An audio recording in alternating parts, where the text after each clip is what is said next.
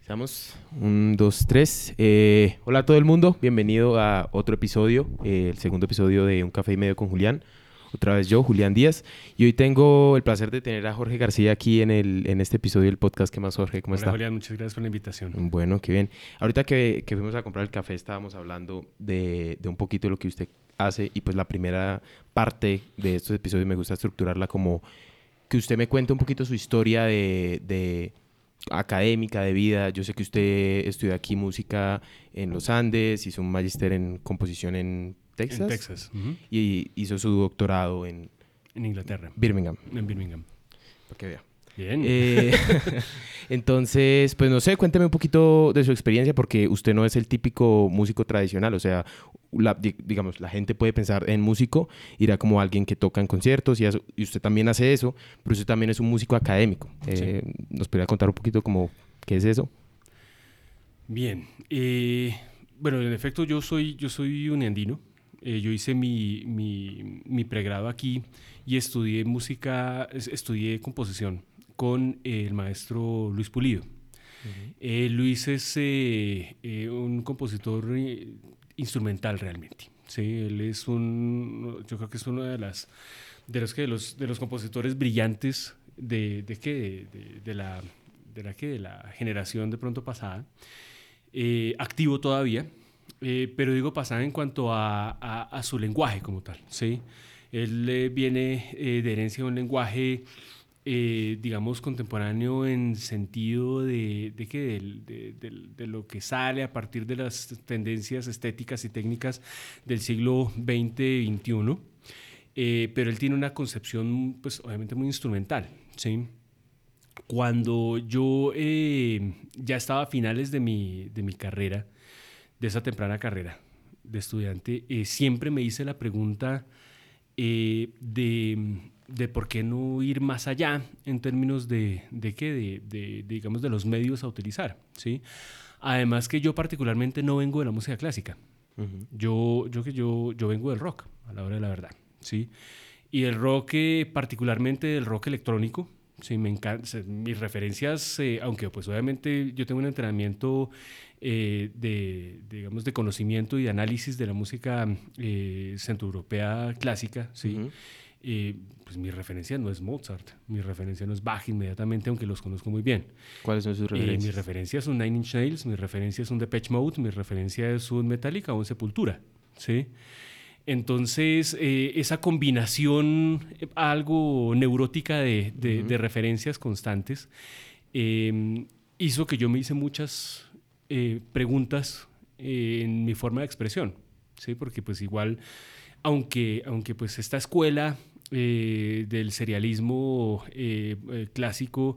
Es una escuela muy fuerte en términos de técnica, eh, pues como que yo decía, "Ve, pero y esto, aunque, aunque yo creo que lo hago relativamente bien, de pronto esto no es como tan lo mío, ¿sí?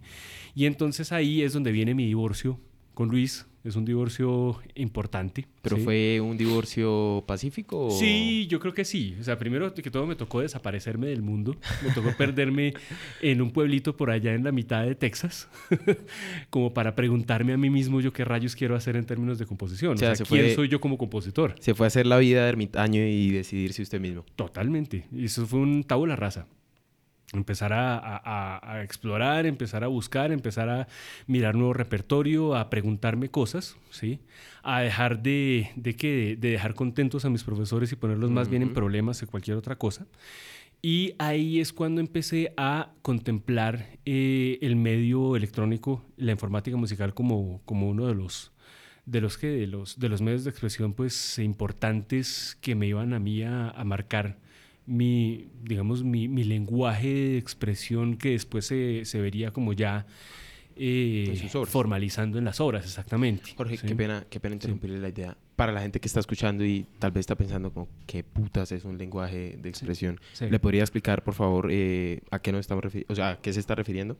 Mira, un lenguaje, un lenguaje de expresiones. La música a la hora de la verdad es, eh, o sea, yo como compositor, ¿sí? La pienso como, como un medio de expresión, ¿sí? Y tú, eh, así como en el texto, como en la poesía, como cualquier forma de expresión, como en la pintura o lo que sea, ¿sí? Ujú. eh, tienes formas de expresarte, ¿sí? Entonces, eh, no sé, el cubismo es una técnica y es al mismo tiempo una forma de expresión, ¿sí? También en sus, en sus diferentes eh, medios y configuraciones, ¿sí? así como el, abstraccionismo, como el, o sea, etcétera, etcétera, ¿sí? Entonces, lo que yo escojo es, bueno, primero que todo es, una, es un lenguaje vanguardista, ¿sí? un lenguaje que aunque tiene eh, pues fuertes cimientos en, la tradición, eh, tiene en cuenta, bueno, y además es que, ¿qué es lo que significa tradición? ¿no? Tenemos que, entender la tradición de un espectro gigantesco, ¿sí? y particularmente en, un compositor pues, que, tiene tantas, digamos, tantas eh, referencias tan, digamos, eventualmente como disléxicas entre ellas mismas, ¿sí?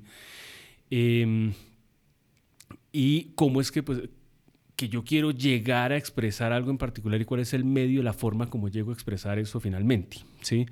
Entonces, para mí la informática musical llegó a ser como la, digamos, la, la solución a la hora de la verdad, porque eso me permite desligarme de, de, de las técnicas que yo venía eh, trabajando eh, durante mi formación eh, temprana, y em, me permite apropiarme de alguna manera de la herramienta, pero sin que la herramienta necesariamente me vaya a, a, obligar a pensar de X o Y manera. Y es en ese momento en que yo eh, empiezo a sentir la composición, la herramienta de la composición como una herramienta que yo controlo, más que eh, yo estar como una especie de molde en el cual yo voy a entrar a tratar de, digamos, de hacer algo. Jorge, eh, ¿en qué momento dice usted como yo no puedo seguir haciendo lo que hace la tradición, sea lo que sea la tradición? Tengo que hacer lo mismo, lo, mío, perdón, y usted se va a, Texas. Cuando me estoy graduando, ¿sabes? Cuando me estoy graduando y pues a mí me fue pues, muy bien, de hecho, sí. Eh, me fue también que para mí fue sospechoso. sí, entonces eh, cuando tienes a todos tus profesores tan contentos, uno dice, mm, o esto está muy bien o, esto hay ciertos problemas. Y, em, y fue cuando ya por fin me gradué y dije, bueno, y ahora voy a, hacer, voy a componer, pero ya no para hacer la tarea, sí, sino para, para componer como, como, como una misión de vida, ¿sí? Y empiezo ya a pensar, bueno, y, yo no, o sea, ¿y qué tal si quiebro aquí la regla y qué tal si utilizo este lenguaje pero en contra del mismo lenguaje y no sé qué?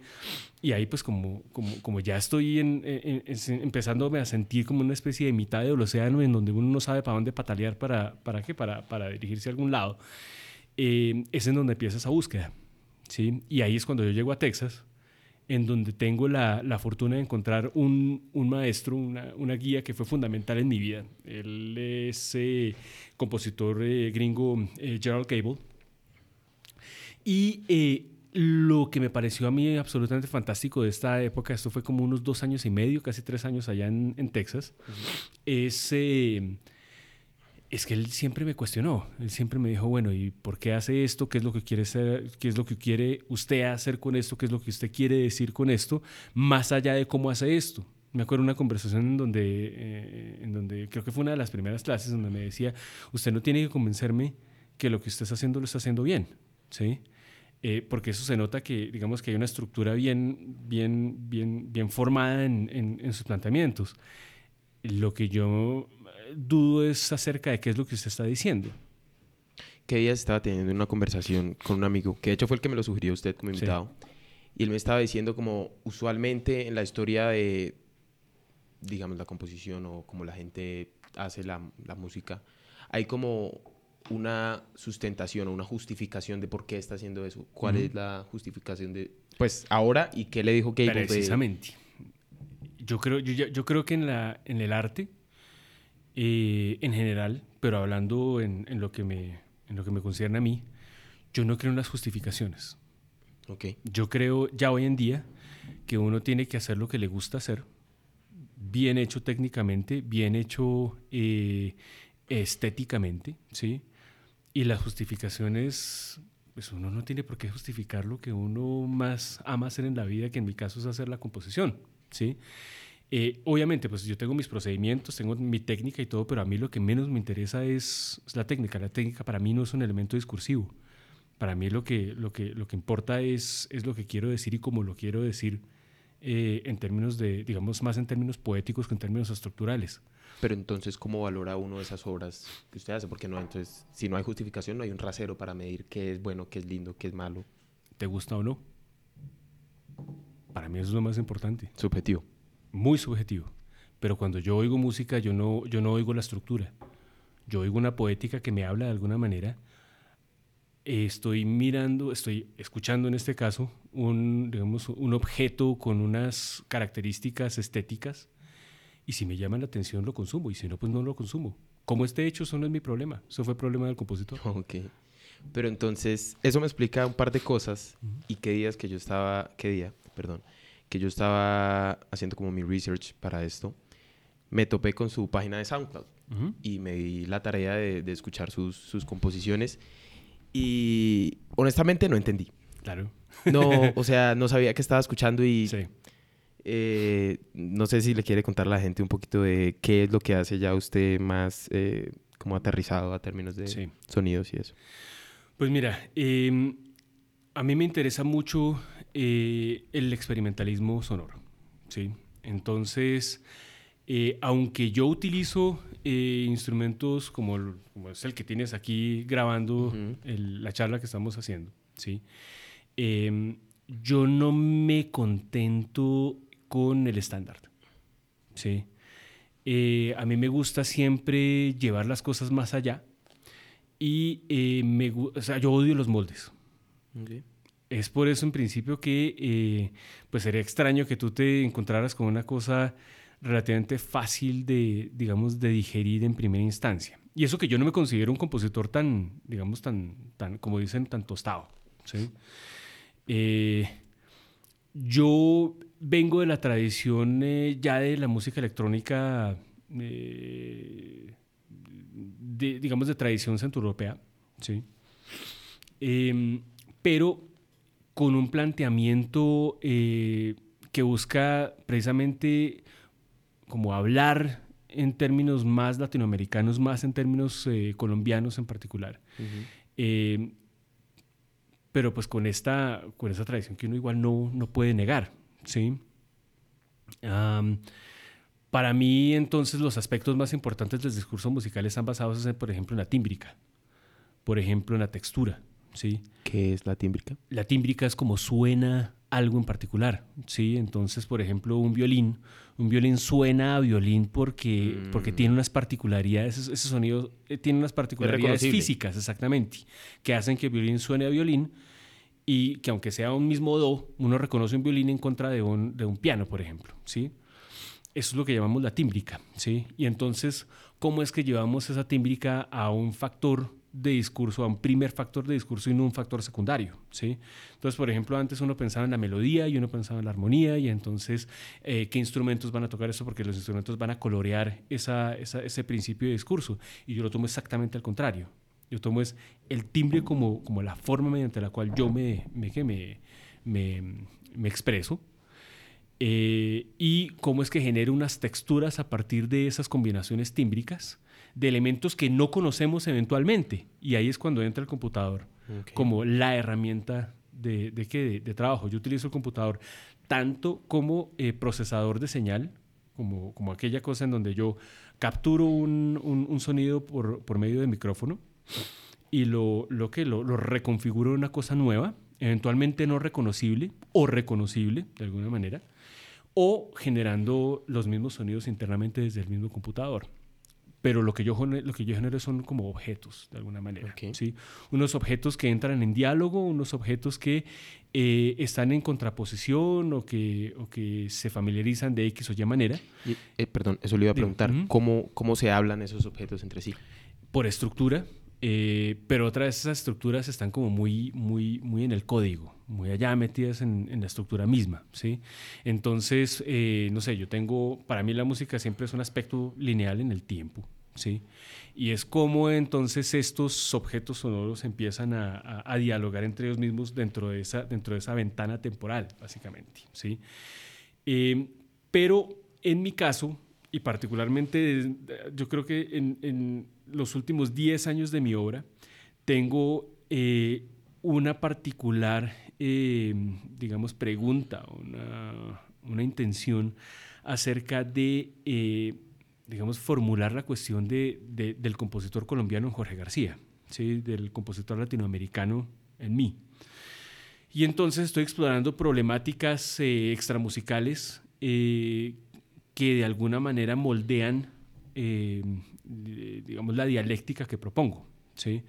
Entonces, por ejemplo, no sé, tengo piezas en donde, en donde se habla, literalmente se habla, acerca de, por ejemplo, el problema de las caucherías, historia de las caucherías en el siglo XX. Tengo obras, acabé de hacer una obra el año, o sea, vine, vine trabajando eh, un proyecto del 9 de abril eh, eh, hace un par de años. también he explorado la parte de la arqueomusicología en términos latinoamericanos y eso, eso, permite como, eso me permite como contextualizarme dentro de, dentro de, digamos, un aspecto social histórico. Pero eso es lo que le iba a decir. Yo siento que se riega ya más que música, eso tiende a ser como una especie de, pues no protesta, pero como em, canto social o manifestación, comentario. Sí, yo creo que, yo creo que es un comentario. Em, pero igual creo que eso también hace parte importante de, de, de la configuración musical. ¿sí? La música para mí es una cosa mucho más abierta que, digamos, este plano cartesiano de melodía, armonía y ritmo, que es como normalmente, digamos, el, aspecto comercial piensa en música. Eh, sino que yo parto otra vez desde, desde estas otras esencias, eh, desde, estos, desde, desde, estos otros aspectos que se consideraban secundarios para ahora volverlos primarios como, como, como, como forma o vía de dialecto, de dialéctica musical. ¿sí? Entonces, eh, a cambio de, por ejemplo, hacer la alusión acerca de tal cosa, pues yo utilizo la cosa en particular. Si yo quiero eh, trabajar en la temática de 9 de abril, pues traigo la voz del mismo eh, Gaitán, ¿sí? Si quiero trabajar la problemática de, digamos, de, de, las caucherías, entonces pongo a hablar a uno de los sobrevivientes del holocausto. Eh, si quiero hacer referencia a la arqueomusicología, entonces traigo uno de los, de, los instrumentos icónicos eh, de, que de, no sé, de, rituales eh, precolombinos y los pongo a sonar directamente como, como una de las, digamos, de, las configuraciones tímbricas fundamentales en, en, en, en, la, en la música. Y eso es, lo que, eso, es lo que, eso es lo que hace que la referencia de alguna manera, digamos, que esté tangible dentro de la poética propuesta. Pero yo tengo pues no un problema, pero tengo una duda y es, se supone que uno, pues, en teoría, debería medir las cosas más o menos por el impacto que tienen en la sociedad. Cuando yo escuché lo que escuché, eh, me pareció un poco difícil de escuchar y me parece que si uno quiere que, pues, su música es muy social, como yo la entiendo, pero si uno quiere que eso tenga un impacto en el mundo real, pues no debería hacerlo uno como un poquito más fácil o asequible al, al, al oído común. Es que eso es lo que yo, o sea, eso depende de qué es lo que tú tomes como real, como mundo real, ¿sí? Em, entonces, hacemos una música con unos códigos, eh, digamos que, que maneje el común, o hacemos una música con unos códigos que, que te hagan preguntas, ¿sí? Es lo mismo que literatura, o sea, uno, no sé, el, Ulises del Joyce no es para cualquier persona, ¿sí? Eh, o no sé, pasa, pasa, o no sé, en la pintura, eh, cualquier, o sea, no cualquier persona eh, observa un Pollock, sí, o algo por el estilo, eso que estamos hablando ya casi 100 años en adelante, ¿sí? Em, y lo que yo hago tampoco es que sea tan nuevo, ¿sí? O sea, yo vengo también de una tradición. Pero yo creo que a mí me interesa es como, como, como empujar más allá, como llevar el lenguaje a, a, otros lados, exactamente. ¿sí? Y otra vez, eso que yo no me considero tan, tan arriesgado. ¿sí? Yo tengo un, un discurso que, o sea, lo que yo hago, lo que yo hago está contextualizado, pero a la hora de la verdad yo no me he inventado ningún eh, género, ni me he inventado ninguna, digamos, eh, ninguna cosa la hora de la verdad tan nueva. Sí, de pronto en términos colombianos, en términos latinoamericanos, con el, con el Blast, eh, eso podría, podría darse, ¿sí? que son formas de, de escucha totalmente nuevos en, en, en, en términos eh, locales. Pero igual eso también tiene una tradición francesa, inglesa, gringa, Eh, ¿Y qué considera usted tostado, por así decirlo entonces? tostado, es que el tostado... Bien frito, así. Exacto, frito, frito es la palabra, Ajá. sí. Mira, es que, o sea, yo me acuerdo cuando yo tenía eh, por ahí unos 13 años, sí, y, y que mi hermana llegó con un cassette, me acuerdo. Y decía, no, es que tiene que oír esto, que es súper frito, no sé qué. Yo, wow, a mí siempre me ha encantado hacer ruido frito. Y entonces pongo y no, resultó ser The Cure. Y yo decía, pero esto, esto qué tiene de tostado, Si esto es lo más normal de- de- del mundo. Entonces fíjate que esa, esa- esa- son relativismos muy, Mm. muy, o sea, para una persona que esté acostumbrada a, a escuchar eh, los códigos, eh, digamos, normales que vienen de la radio, que nos, que nos bombardean las, digamos, la- las redes, eh, pues algo, algo como lo que, uno, lo que uno hace, pues puede llegar a ser bastante Exacto. tostado. Pero Pero, desde su visión, sí, y yo creo que, yo creo que no, yo no, yo no me creo tan tostado realmente en términos, bueno, en términos musicales. Eh, pero, pero qué, pero eh, yo, yo conozco compositores en los que, o sea, los riesgos son mucho más allá y riesgos que yo no, no, no, no- que no estaría en términos de asumir realmente. ¿por qué? No sé, me siento cómodo después de muchos años, me siento como que esto que he estado trabajando es algo muy mío, ¿sí? Y aunque evoluciona, eh, siento que es una técnica o una forma de expresión que hasta ahorita estoy empezando a moldear. Entonces, en este momento, mi cuestión no es veamos qué es lo más nuevo, sino, sino veamos, veámonos, ¿sí? miremos cuál es mi, mi, qué, mi, mi planteamiento estético y, y, y depurémoslo. ¿sí? Yo no, no tengo, no tengo afán en ser el compositor más transgresor, ni más eh, contemporáneo, ni más modernista o lo que sea. Yo creo que me siento contento con lo que estoy haciendo y, y para, mí, eh, o sea, para mí la composición antes que nada es un goce. ¿sí? Es un goce de vida, es un goce de, de digamos, de, de- estado del arte con uno mismo. Entonces, me siento bien. Y Ok. sí, O sea, usted no está, como usted dice, usted no quiere hacer lo más nuevo y lo último porque cualquier cosa, pues entiendo yo que ahora es música, por lo menos si uno habla, que, que días un amigo me contó de esta obra 433, sí. que honestamente me parecen ya como cosas como, cap- no sé si caprichos, pero como un statement de voy a hacer esto porque puedo. Bueno, lo que pasa es que eso to- todo eso toca tenerlo en términos, o sea, comprenderlo en, en- en- en su, en su contexto, ¿sí? O sea, en los 60s y 70s, cuando estábamos preguntándonos eh, cosas súper ex- existenciales, pues claro, ese tipo de, de- de cosas tienen a lugar. Ahora, si seguimos planteando cosas como el 433 en 2019, pues estamos un poquito jodidos, ¿sí? pero, mm, pero, pero igual, otra vez, yo creo que, yo creo que, viejo, es que yo me acuerdo hace, hace rato cu- cuando llegué a Inglaterra y, y tuve la entrevista con, me acuerdo, con, con- con dos monstruos en, en, en- en la música contemporánea, ¿sí? Y uno de ellos me decía, bueno, ¿y cuál es su propuesta como, como, como, como innovadora? Yo le decía, "Mm, ¿tiene que ser innovadora? Pues, o sea, defíname innovador, ¿sí? O sea, pues yo puedo poner una lavadora y, y qué, y, y meterle pelotas de piquis y microfonear y eso mandarlo a 40 canales y no sé qué, y eso es súper innovador. Pero eso es lo que realmente me interesa, ¿sí? Un innovador, además, innovador significa muchas cosas y no significa nada a la hora de la verdad, ¿sí?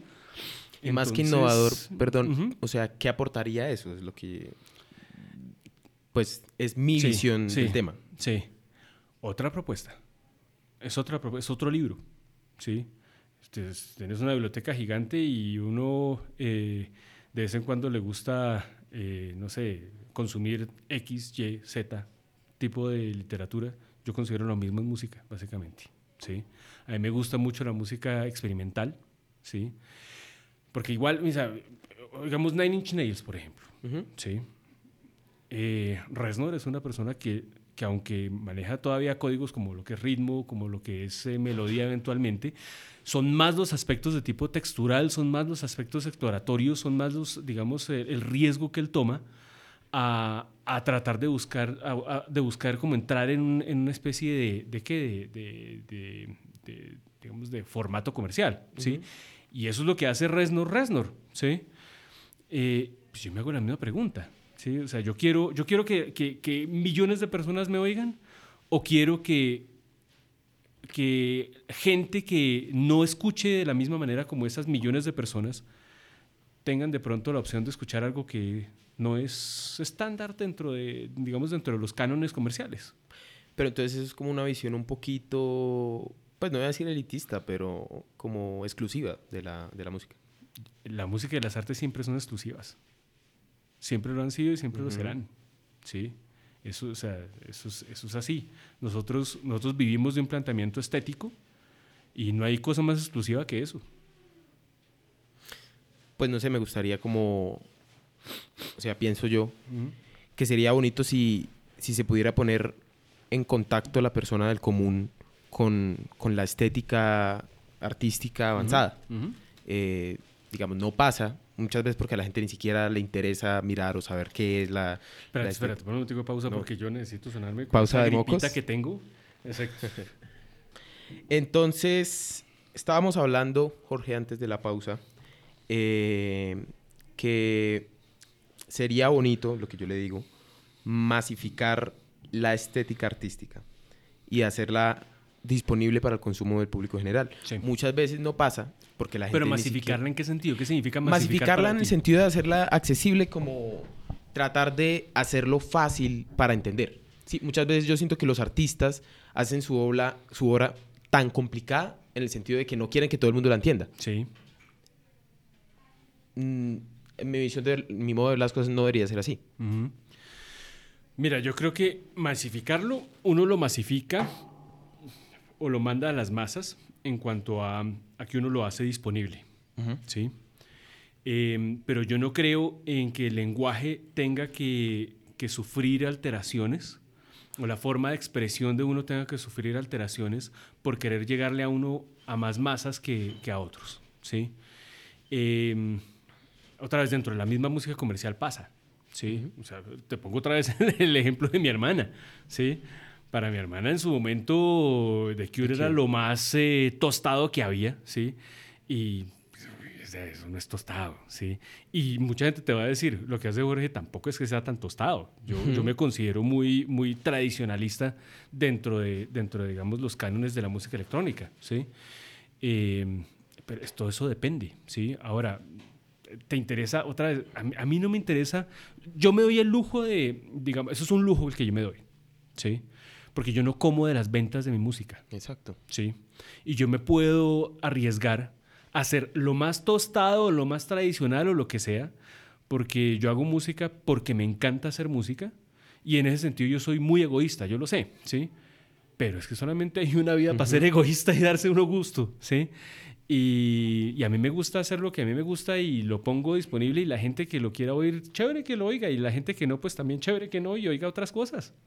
Qué bonita visión de ver las cosas. Y me alegro que pues mucha gente, no, como se dice, no tiene la oportunidad de hacer lo que quiere porque vive y come de eso y si hace lo que quiere, pues... No, esto es un lujo. Lo que yo hago es un lujo total, yo lo sé. Jorge, pero y pensando en cosas o en bandas o en sonidos o en maneras de expresarse, como lo hablábamos antes, que a su parecer hayan sido tostadas, pero que hayan como revolucionado la música. O sea, yo pienso un poquito como en Pink Floyd, que en el momento en que salió eso fue la puta madre para todo el mundo, pero logró aún así un, éxito comercial bastante grande. ¿Cuáles han sido usted, digamos, otros, aparte de ese que yo acabo de decir, que usted diga como esto marcó un impacto y le llegó a bastante gente. Sí. Pues mira, indiscutiblemente los Beatles es un icono, antes y después de los Beatles es la historia, eso, parte de la historia en dos. Elvis Presley también. Sí.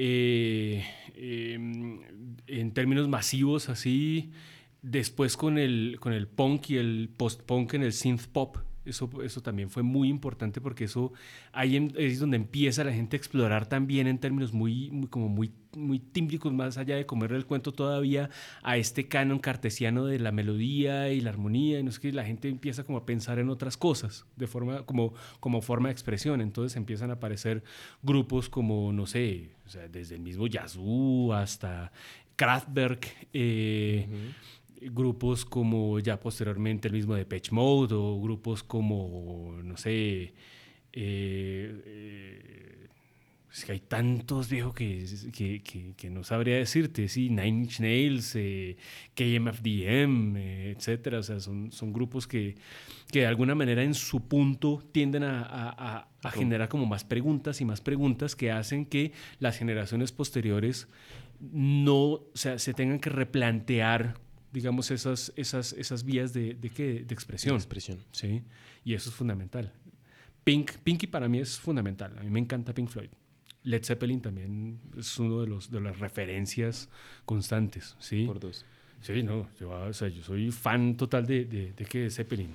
Cuando yo, la primera vez que yo escuché Whole Lotta Love de, de Led Zeppelin, yo quedé como, que estoy escuchando? Pero de alguna manera me gustó. O sea, sí. es lo que yo le digo que me parece muy difícil que bandas que rompan, o sea, que logren romper ese como esa tradición y aún así sean capaces de, de apelarle a, a, la gente es como bastante como admirable. O sea, yo me sí. paro y aplaudo eso porque sí. usted está haciendo lo que quiere sí. y está haciendo vainas tostadas y fritas, pero a la gente le gustó su, su visión de tostado y frito. Entonces, no sé, como comentario respetable. Eh, sí, yo creo que igual, ¿a qué le apuntas tú?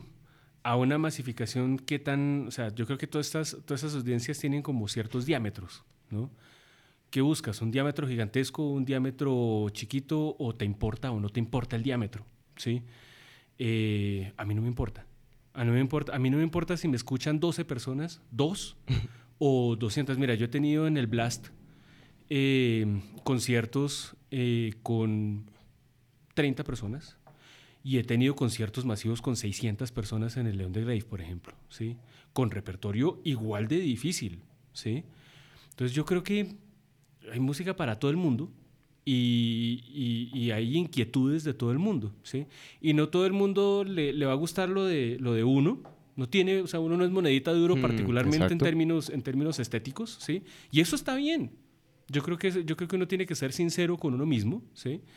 Y a partir de que uno eh, dice, eso es lo que yo quiero hacer, a eso es a lo que yo le apunto, eh, pues ya la cuestión de, digamos, de una, de una audiencia gigante o, o, limitada, pues eso es consecuencia de esas decisiones que tú tomas. Pero, pero yo creo que la decisión hay que tomarla con, con sinceridad y sensatez. Ahora, si tú lo que quieres es diámetro y un, y un diámetro gigante, eh, pues entonces busca unas formas de, de, que, de llegarle a la masa en donde, digamos, el aspecto de, de digamos, de, de, de, digerir lo que, lo que uno produce, pues esté dentro de los códigos. No, es que la palabra normal, normal. tampoco, eh, tampoco es que sea tan, tan, digamos, tan fácil de definir. Exactamente, ¿qué es normal? Si normal es el reggaetón, normal es eh, el pop, ¿Qué, es normal y qué es anormal? Yo sé que yo soy anormal, ¿sí? pero, pero ¿qué tan anormal? ¿sí? ¿O qué tan normal? Sí, como que no hay un límite de dónde pintar el espectro. Exacto, y... dónde pones la raya, uh -huh. ¿sí? ¿Dónde pones... Aquí desde este punto este man está tostado. ¿Sí? no sé, yo no, no, no, lo veo como tan, tan, tan claro, ¿sí? Y no me interesa dibujarla. Esa raya nunca me ha interesado dibujarla. Es bastante respetable, la verdad. Uh -huh. Jorge, y ahorita usted estaba hablando de, de Blast.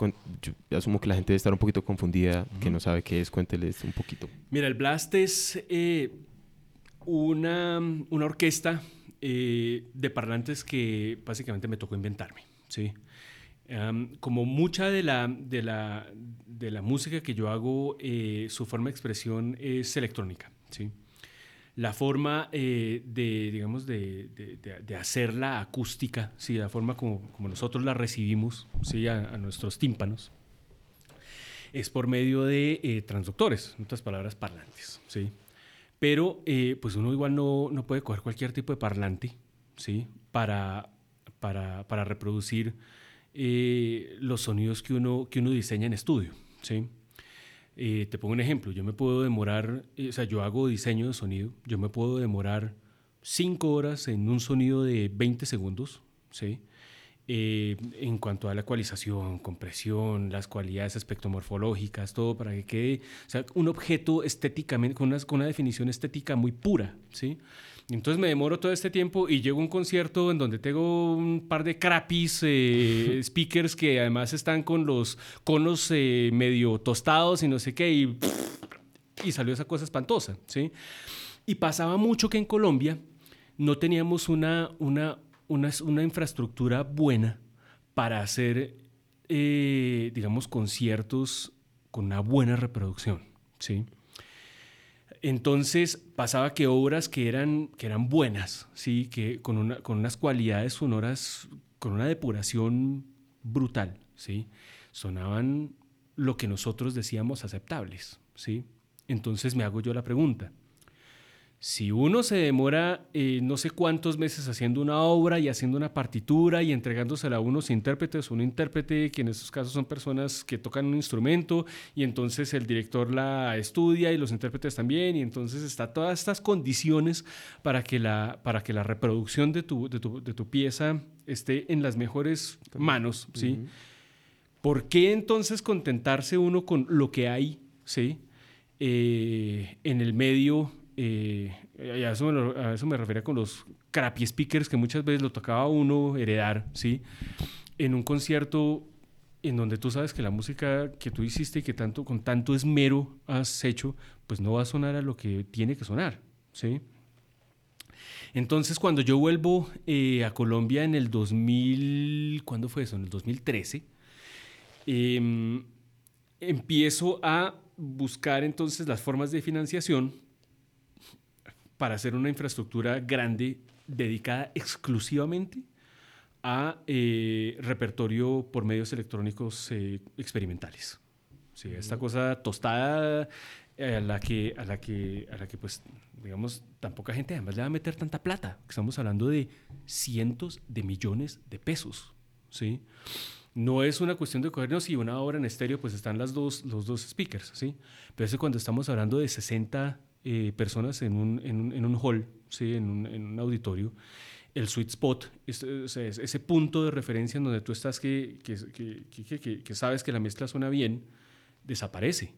¿sí? Porque a medida que, hay más, hay más gente, ese radio de ese sweet spot crece y la, digamos, la, esa, esa, esa imagen acústica se pierde o se, se, se, transfigura en una cosa totalmente distinta a lo que tú estás oyendo en el estudio. Uh -huh. Y entonces necesitas más speakers, más puntos de, de, de, reproducción y al tener entonces mayor, mayor cantidad de, de, puntos de, de sonoros, entonces puedes hacer más cosas más interesantes que solamente una reproducción como tal. ¿Sí? Entonces, ¿qué tal si tienes, no sé, unas, unos speakers con unos, con unos que con unas cualidades de reproducción en particular, ¿sí? Que les guste a tal marca eh, como colorear ciertos rangos espectrales y entonces, ¿por qué no tener eh, no solamente en el frente, como uno tradicionalmente escucha, sino hacer un surround, pero además no un surround como el que tenemos en la casa, un 5.1, un 7.1 o lo que sea, sino por qué no hacer una cosa loca como un 16.4.x, ¿sí? Y entonces, ¿por qué no coger y lo que antes se consideraba con un paneo frontal de derecha a izquierda, ahora hacer una cosa como que el sonido se fue para arriba y entonces terminó aquí al lado de la oreja y entonces uno está percibiéndolo, de, digamos, eh, ahí al lado de donde uno está sentado y después ¡fup! se fue para allá al fondo. Ese tipo de dialecto, eso, eso trae unas dialécticas totalmente distintas a las que uno normalmente, digamos, está acostumbrado a escuchar. ¿sí? Entonces, perdón. Uh -huh. Entonces se perdería mucho si uno simplemente se pusiera los audífonos y escuchara la obra. Claro. Yo siento que es más como una experiencia. Otra cosa, exactamente. Y el blast es, o sea, el, blast es, eh, el, o sea, el blast tampoco es que haya sido un invento mío a la hora de la verdad. Uh -huh. ¿sí? O sea, esto es eh, lo que, lo que los, los franceses llaman el acusmonio, ¿sí? Los ingleses lo llaman el sound theater, algunos ingleses, o sea, donde yo estudié eso, el sound theater eh, era como el término que se utilizaba. Eh, los, eh, digamos, a la escuela gringa le gusta mucho hablar acerca de proyección sonora, ¿sí? El blast es eh, el, digamos, yo lo llamo el hijo del beast. Bueno, de hecho, casualmente. sí. El beast es el eh, Birmingham, Electro, ah, Birmingham Electroacoustic Sound Theater. ¿sí? Y el blast es, es un hijito de él. ¿sí? El blast es el Bogotá Los Andes Sound Theater. ¿sí? El cual toma como, como principio, digamos, esta, esta herencia, ¿sí? Del, digamos, del, del, espacio sonoro como uno de los elementos de, poética más importantes que hay en, en, la música que uno plantea. Y esto también le apuesta, pues, obviamente, al espacio y, en, cuando uno le dice, cuando uno dice espacio, uno dice concierto, ¿sí? y yo todavía le apunto esta cosa que, que digamos que, que, la, sociedad tiende como a estar perdiendo, ¿sí? que es la cuestión social del consumo musical. ¿Sí? Para mí eso es fundamental. ¿sí? Eh, y em, pues nada, o sea, eh, lo que hace el Blast es, eh, es dar una de las, de las, digamos, de las formas, una de las plataformas más depuradas en Latinoamérica para hacer música. De hecho, el blast lo puedes hacer tanto, o sea, el lenguaje no importa, ¿sí? Em, pero tienes la posibilidad de ser o tan tostado o tan estándar como quieras serlo, ¿sí? Con las mejores posibilidades de reproducción sonora que hay, seguro en el país y una de las muy poquitas en Latinoamérica. Pero entonces, suena caro. ¿De dónde, sale, de, dónde, sale la financiación? Eh, la universidad me apoyó bastante. Eh, hay un fondo que se llama el FAPA, ¿sí? es el Fondo de Apoyo para Profesores Asistentes, creo que sí. En ese momento apliqué al fondo, me favorecieron con una buena cantidad de, de recursos para esto. Eh, ese fue como el, el, primer pasito para, ¿para qué? Para empezar a comprar cosas. Después eh, eh, me gané una convocatoria con el Ministerio de Cultura, donde también hubo otra bolsa. Después apliqué también para, para otro, digamos, eso, funciona como en upgrades, ¿no es cierto? Digamos, un tercer upgrade fue con, eh, con, con apoyo de, eh, eh, de la vicerrectoría, ¿sí? quien puso otra plata. Y lo que pasa es que el Blast, como, como ha funcionado como una plataforma también de, digamos, de, de, de concierto de obras de estudiantes y profesores y artistas invitados y todo esto, ¿sí? Ha permitido que el departamento de música suene, ¿sí? Que el área de composición suene, ¿sí? Y ahora los estudiantes, más allá de hacer la tarea, ¿sí? De, entregar la, digamos, la partitura, de entregar la obra, entregar la, digamos, el archivo de audio, lo que sea, ellos están componiendo para un concierto, digamos, para la vida real. ¿Sí? Y eso es fundamental, eso, eso, eso ha traído unos cambios importantes en, en, en, el, en, el, en el departamento, en el área de, de composición. Eh, y pues obviamente eso yo creo que ha tenido pues un, un, recibimiento muy favorable. Claro, me parece muy importante porque pues yo siento que no todas las universidades tienen esta oportunidad que tienen los estudiantes aquí. Poquiticas. Poquiticas estamos hablando globalmente, internacionalmente. Son muy poquitas. Y el Blast es, o sea, obra suya, intelectual, pero eso me imagino que es suyo con la universidad o es de la universidad o es eso es, o sea, el Blast es de la universidad, el Blast es, o sea, el Blast es, es, esto que yo, que yo estoy haciendo en la universidad y que yo, le, yo quiero dejarle como mi legado a la universidad, a la hora de la verdad, ¿sí? Yo quiero que cuando, me, cuando ya me, me retire, de, ya cuando, cuando, que cuando esté viejito o más viejito, eh, le deje a la universidad la plataforma más grande que haya en Latinoamérica. Básicamente como ese sitio en donde, eh, que ya está pasando de hecho, ¿sí? donde la comunidad internacional eh, diga, quiero ir a la Universidad de los Andes porque allá es donde está este instrumento, allá es donde se hace este festival, allá es donde es, como quiero básicamente generar la meca de la música experimental en Latinoamérica aquí en los Andes. Y es lo que se está, eso es a lo que se está apuntando y es lo que se está haciendo. Primero que todo, gracias Jorge por eso, porque pues yo como uniandino siento mucho no sé, como orgullo de que mi universidad sea la mejor en algo. Y también, ¿usted cómo cree ahora que los Andes está rankeada con las mejores universidades eh, de música del país? O sea, del país, no, perdón, del mundo. Sí. Mira, em, yo, a ver, te lo voy a poner desde, desde, desde, desde abajo, ¿sí? Cuando yo me gradué y me fui a Estados Unidos a hacer maestría, yo me fui con terror, te digo, ¿sí? Yo decía, miércoles, pues sí, yo, yo no me considero un genio, ni mucho menos, ¿sí? Y, y, uno como colombiano, yo no sé si es una cosa colombiana, pero yo sí he visto eso como mucho entre nosotros, uno tiende como, como siempre a mirar mucho sus falencias, ¿sí? Y, y aterrorizarse por sus falencias, y muchas veces ese terror a las falencias no hacen que uno vea sus, sus, ¿qué? sus fortalezas. Sus fortalezas, exactamente. Y cuando llego yo allá y, y empiezo a, a, ver gente muy buena, pero en donde yo me podía codear en términos de, de, de digamos, de técnica, en términos de, digamos, de referencias, en términos de... O sea, yo llegaba y, y, entendía perfectamente de los compositores que ellos estaban hablando, de las obras que ellos estaban hablando, yo podía, de hecho, aportar cosas que, yo no, que ellos no conocían y todo, pues para mí fue una sorpresa muy grata. Yo dije, yo no soy tan bruto como yo creía, mira, ¿sí? Y entonces eh, eso empezó como a, hacerme ver que, que no solamente en Colombia tenemos un muy buen nivel, ¿sí?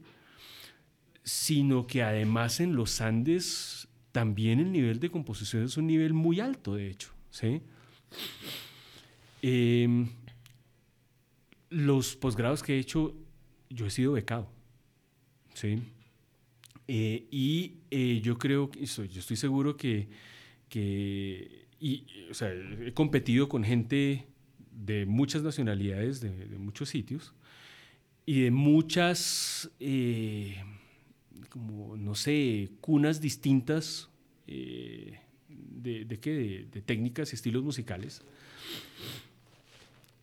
Y yo creo que es, gracias a lo que, digamos, a lo que, a lo que yo recibí aquí en los Andes, ¿sí? Eh, que yo logré como, como fortalecer esos cimientos, ¿sí? Claro, pues después de que yo me fui, esto, es, o sea, la, uno, uno en la música nunca para. Un compositor no es un compositor porque recibe un grado de compositor, ¿sí? Un compositor es porque hace de su vida la composición, ¿sí? Y eso, eso hace que tú consumas música, que tú explores música, que tú hagas mucha investigación, que tú hagas, o sea, la investigación para nosotros es una esencia en lo que hacemos, ¿sí? Y, los Andes a mí me dejó ese cimiento de investigación tan fuertemente establecido que para mí se volvió natural pues volverme un monje de lo que yo, de lo que yo hago. Eh, y entonces después cuando llego a Europa y llego a, a Inglaterra, eh, claro, una de las cosas que siempre me ha favorecido es que yo llego con un planteamiento estético muy distinto. ¿Sí? Entonces, pues, no sé, sea, mientras que allá venían de esta tradición francesa, de la cusmática y no sé qué, yo llego hablando de indios y de caucho y de guerra y de paramilitarismo y de narcotráfico, entonces, pues, obviamente, pues, es una cuestión, pues, que me diferencia de todos ellos y eso me favoreció a mí eh, bastante. Pero ¿no le pasó que a veces lo miraban hacia abajo. A veces eso es claro lo que la gente que tiende sí. a. Uy, el europeo, por supuesto. El europeo siempre flota encima de uno, ¿sí? Y el gringo, en cambio, también, ¿sí? Uh -huh. eh, y yo creo que es cuestión de uno verse a uno mismo otra vez eh, como, como, como en, o sea, primero que todo es, es, es, es, tener claro que uno es distinto a ellos. Uh -huh. Si uno llega a Europa a estudiar y uno eh, quiere europeizarse, está, está jodido. ¿Sí? Así de sencillo. Si tú tienes una identidad relativamente que además, ¿qué significa identidad? Otra vez una cosa que yo no te voy a definir, que no puedo definirla, de no la puedo definir conmigo mismo. Yo solamente sé que yo no soy inglés, no soy francés, no soy alemán, no soy gringo, no soy, soy un colombiano. ¿Qué es ser compositor colombiano? Te puedo decir lo que no es. Uh -huh. No es un gringo, ni es un ni es, etc. ¿sí? Y el tener eso claro hace que, que, que, tú, que, no sé, que tú abordes la exploración de una manera mucho más natural y mucho más fresca y mucho más tranquila y per se que lo que tú plantees sea una cosa tan distinta que, pues, si es bueno per se, va a resaltar por encima de lo que hacen ellos y, y es chévere. ¿Pero usted llegó allá con ese mindset o fue algo que le tocó ir aprendiendo? No, yo me, vi, yo me fui dando cuenta.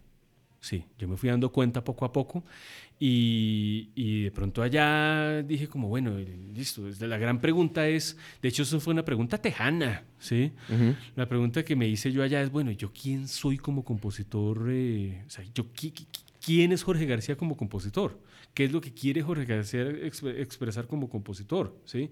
porque pues si yo me quiero seguir expresando de una manera europea de hace 100 años, ¿sí? Con unas problemáticas y con unas estéticas contemporáneas, pues estoy jodido, ¿sí? Y entonces me toca buscar, buscarme a mí mismo, y buscarme a mí mismo es hacer muchas veces entrar en crisis, ¿sí? Y, y el salir de esas crisis o el asumir esas crisis y el buscar como respuesta a esas crisis es lo que de pronto empieza como a, darle vías a uno de, de, formas de expresión alternativas que yo creo que de eso se trata a la hora de la verdad. ¿sí? No es la cuestión de, de, venga usted europeo, de venga usted norteamericano, deme la venia de que yo soy compositor, ¿sí? Gracias, gracias por, ¿por qué? Por, por eh, reconocerme, ¿sí? Te vas al carajo. Sí, yo soy compositor porque yo soy compositor y soy distinto a ustedes. Otra vez, y si les gusta bien y si no también. Y ya, uno, yo creo que uno tiene que ser sincero con uno mismo y hacer lo que uno quiere y hacerlo de la mejor manera, de la, de la forma más sincera posible, en principio con uno mismo. Jorge, me parece muy valioso que usted diga eso porque siento que es muy colombiano, latinoamericano, como sentirse inferior al europeo o al gringo. Y lo que usted dice de yo soy compositor y no necesito su validación, es algo que la gente me parece debería aprender porque, de nuevo, o sea, he hablado con otra gente que me dice, sí, yo llegué allá, pero realmente a uno lo miran desde, desde arriba, como usted dice, y, y, yo siento que, que, esas vainas lo hacen a uno como hasta persona más fuerte. O sea, como usted dice, usted encontró su identidad, usted ahora sabe quién es como compositor y como persona, me imagino también. Sospecho. pero, pero sí, mucha gente no, no sé, no piensa de esa manera, entonces me parece como muy huevón, me perdona la palabra, como ese, ese ideal colombiano de, ay, el gringo, el europeo. No, o sea, aquí tenemos una cultura diferente, me parece como muy rica también, como muy, muy, muy bonita. Jorge, ya llevamos bastante. Tengo una última, eh, pues la última sección de esto es como unas noticias actuales, eventos actuales. Eh, ¿Qué tan político se considera usted? ¿Político en términos correctos o incorrectos? No, no, no. Político en términos de estar pendiente de lo que pasa en el país. Ah, relativamente. Eh, de, ¿Vio lo de ayer lo de la renuncia del fiscal? Sí, claro. ¿Y de la vicefiscal? Eh, no. Renunció el fiscal, y la vicefiscal. Para la gente, si alguno no sabe y vive bajo una piedra. Eh, renunció el fiscal, el fiscal y la vicefiscal. Y la razón que dieron fue... la JEP, ¿no? Sí, Por, la, por la decisión de la JEP. Lo cual me parece como una hipocresía total porque han pasado cosas peores por las que sí pudieron eh, renunciar y ahora renuncian porque en forma de protesta eh, social porque no están de acuerdo con la decisión. No sé a usted qué le parezca eso. Uy, bueno, a ver qué te digo. Eh, yo creo que todo esto, todo esto se va hacia una pregunta fundamental que yo creo que en Colombia tenemos que hacernos y es ¿qué es el proceso de paz? ¿Sí? ¿Qué es lo que nosotros queremos llegar y cómo es que nosotros queremos llegar a esa cuestión que llamamos la paz. ¿sí? Eh, yo creo que sí tiene que haber, eh, digamos, una, un proceso en el cual eh, lleguemos como a, sentarnos a, a, ver qué rayos vamos a hacer con, con esto que, sea, que, que, que, llamamos FARC, con esto que llamamos, o sea, con todas estas problemáticas, ¿sí? Eh, pero es que nuestros problemas no son, no, o sea, eh, trabajar eso o apuntarle a eso es apuntarle al, síntoma, no al problema. El problema es un problema mucho más de fondo, el problema es un problema de tipo social, es un problema eh, en donde, o sea, estamos desde hace 50, 60, 70 años, por ejemplo, se hace evidente que se necesita una reforma agraria desde hace rato, ¿sí? Se hace evidente que se necesita una, una, reforma en la justicia y nos estamos preocupando por pendejadas, ¿sí? Que porque a, una, que porque a unas, eh, eh, eh, digamos, personas de gobierno les quitaron la visa. Que porque... Mm. esas son maricadas realmente, ¿sí? Sí, de acuerdo. Hasta que no, hasta que no entremos a, a, a, a preguntarnos, ¿cómo rayos vamos a hacer, ¿sí? Para, para, que, para que el sistema atienda no solamente a, pequeñas, a pequeños círculos, ¿sí? sino que se, sino que se mire a Colombia desde una, desde, digamos, desde una, desde una, desde una posición social, ¿sí? Eh, y con eso no estoy diciendo socialista, ¿no? No, no, sino social, ¿sí? Eh, en que le paremos bolas a- al campo, ¿sí?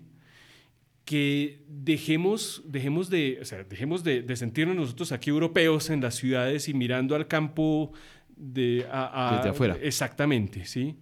Sino que, sino que entremos en un diálogo eh, en donde todos estemos en la mesa hablando ahí es donde hay un cambio, ¿sí?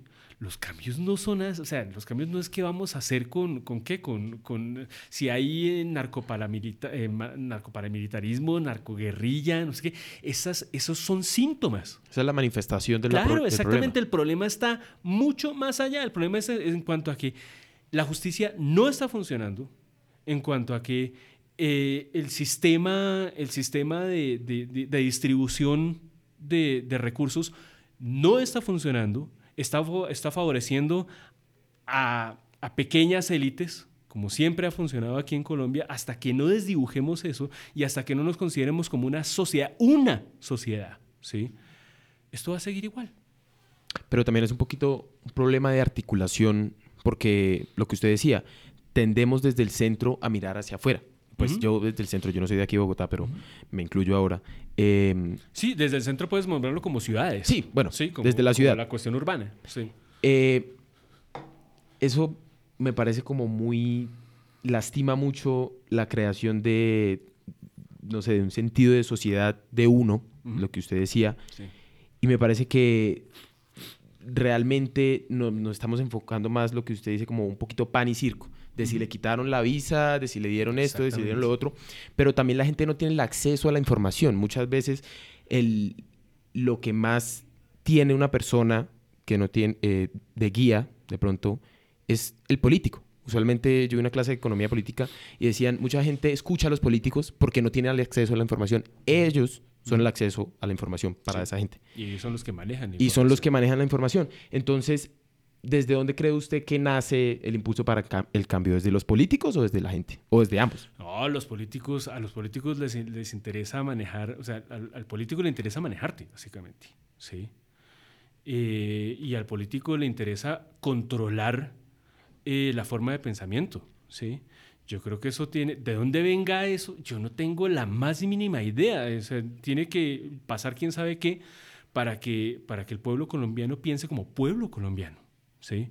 No como, no, no como divisiones, no como que yo me, me, me, me hallo dentro del club del centro, dentro del club de izquierda, dentro del club de la derecha, eso, sino que pensemos que, que esto no funcionó. Llevamos 50, 60, 70, no sé cuántos años en donde estamos, estamos divididos en partidos que tradicionalmente se ha mostrado que no funcionan. ¿sí? Entonces, hasta que no salgamos de eso y no pensemos socialmente, ¿sí? vamos a seguir en las mismas y nos van a seguir controlando y nos van a seguir dando pan y circo. Desde que, el- que se abra el diálogo. Y me parece que ahora es como donde menos puede pasar eso porque estamos tan polarizados que si usted está allá y yo estoy acá, sí. no me importa lo que usted diga y y a usted no le importa lo que yo diga. Exactamente, sí, somos distintos y no nos vamos a escuchar, sí, porque la cuestión es, es una cuestión de quién me creo yo como distinto a usted, sí, y no nos estamos dando cuenta que lo que le pasa a usted me va a repercutir a mí de alguna manera y si usted está bien, yo puedo también estar bien y no, necesito yo estar mejor que usted, ¿sí? Y no necesito yo estar por encima de usted para que usted esté bien. El día que entendamos eso, ese día las cosas van a cambiar. Ese me parece el mensaje perfecto para acabar el podcast. Jorge, quiero pues darle el espacio para que usted le diga a la gente dónde puede escuchar su trabajo y cuándo va a ser el próximo concierto que usted vaya a dar con Mira, el- eh, mis obras, por muy tostadas que, que, que- que- las, que, que las encuentren, si, si se atreven a consumirlas, eh, las pueden encontrar. Bueno, yo, eh, el sello Uniandes me ha publicado eh, obras. Ujú. Esas obras están disponibles en, en, ¿qué? en- en las plataformas de streaming digamos, eh, comerciales. SoundCloud. Sound, no, eh, Spotify. iTunes, Spotify. Deezer, todo eso. ¿sí? Es que yo soy más famoso de lo que... Gomelo, gomelo, gomelo. eh, así tostado y todo. Eh, y eh, sin embargo, yo tengo un canal de SoundCloud. Eh, simplemente se meten a SoundCloud y, y, ¿qué? y ponen ahí Jorge Gregorio García Moncada, porque si ponen Jorge García les va a salir hasta rancheras, literalmente. ¿sí? Eh, y eh, ahí está, ahí tengo colgado y, y vengo alimentando mi, mi canal con, con, las cosas que hago constantemente. ¿Cuándo va a ser el próximo concierto? Mira, el Blast eh, es la casa de un festival internacional que nosotros hacemos bianualmente, se llama el Spectra. Eh, el próximo año se celebra Spectra, la tercera versión. Eh, sin embargo, nosotros hacemos también eh, conciertos y eventos, eh, digamos, de, de, de, de, menor magnitud en términos de, porque es que el, Spectra es gigantesco, eh, pero igual el, el, Blast siempre está sonando. Si nosotros eh, trabajamos mucho por invitaciones que nos hacen eh, auditorios o por eventos en particular. Nosotros tenemos página en Facebook, okay. ¿sí? el Blast Uniandes. Y, y no, pues, están todos muy, muy, muy cordialmente invitados a, si no conocen, a ir y escuchar uh -huh. y tomar la decisión. ¿Me gusta o no me gusta? ¿Sí? que lo, que lo encuentren extraño y no familiar no significa necesariamente que a uno no le guste, uh -huh. ¿sí? Eh, y yo creo que esa es la apuesta mía, ¿sí? Okay. Es, es, darle la opción, mira, no hay cosa más maravillosa para mí que llegar a un concierto y encontrar gente, o sea, gente nueva para mí. Lo que menos me interesa es, es generar círculos como, como, como de guetos, ¿sí? Y para mí no hay cosa más satisfactoria que llegar a encontrar por allá. No sé, me han, me han después de, de, conciertos eh, abordado abogados, administradores, pintores, poetas, de todo. Me han dicho, oiga, esto, esto es realmente extraño. ¿sí? Esto es realmente como nuevo para mí. Eh, y no sé si me gusta o no me gusta, pero es una experiencia. Y con que me digan eso, para mí ya es ganancia. Santiago aquí fue uno de sus, de sus conciertos. ¿Ah, sí? Muy sufrible? Pues la verdad es que, bueno, llegué sin saber nada, entonces fue como vi un montón de parlantes alrededor, no sabía qué estaba pasando, pero fue una experiencia. Una experiencia. Eso es lo que importa. Bueno, Jorge, muchísimas gracias por participar y yo le tengo un regalo, Santiago, pásemelo. Del podcast. ¡Oh, qué chévere! Mira, muchas gracias. Para que tome tinto café ahí. Eso está muy fino, viejo. Gracias. Para que vea. Jorge, gracias. A ti. Y a todo el mundo, gracias por haber escuchado este episodio. Eh, el podcast también está en iTunes como la música de Jorge.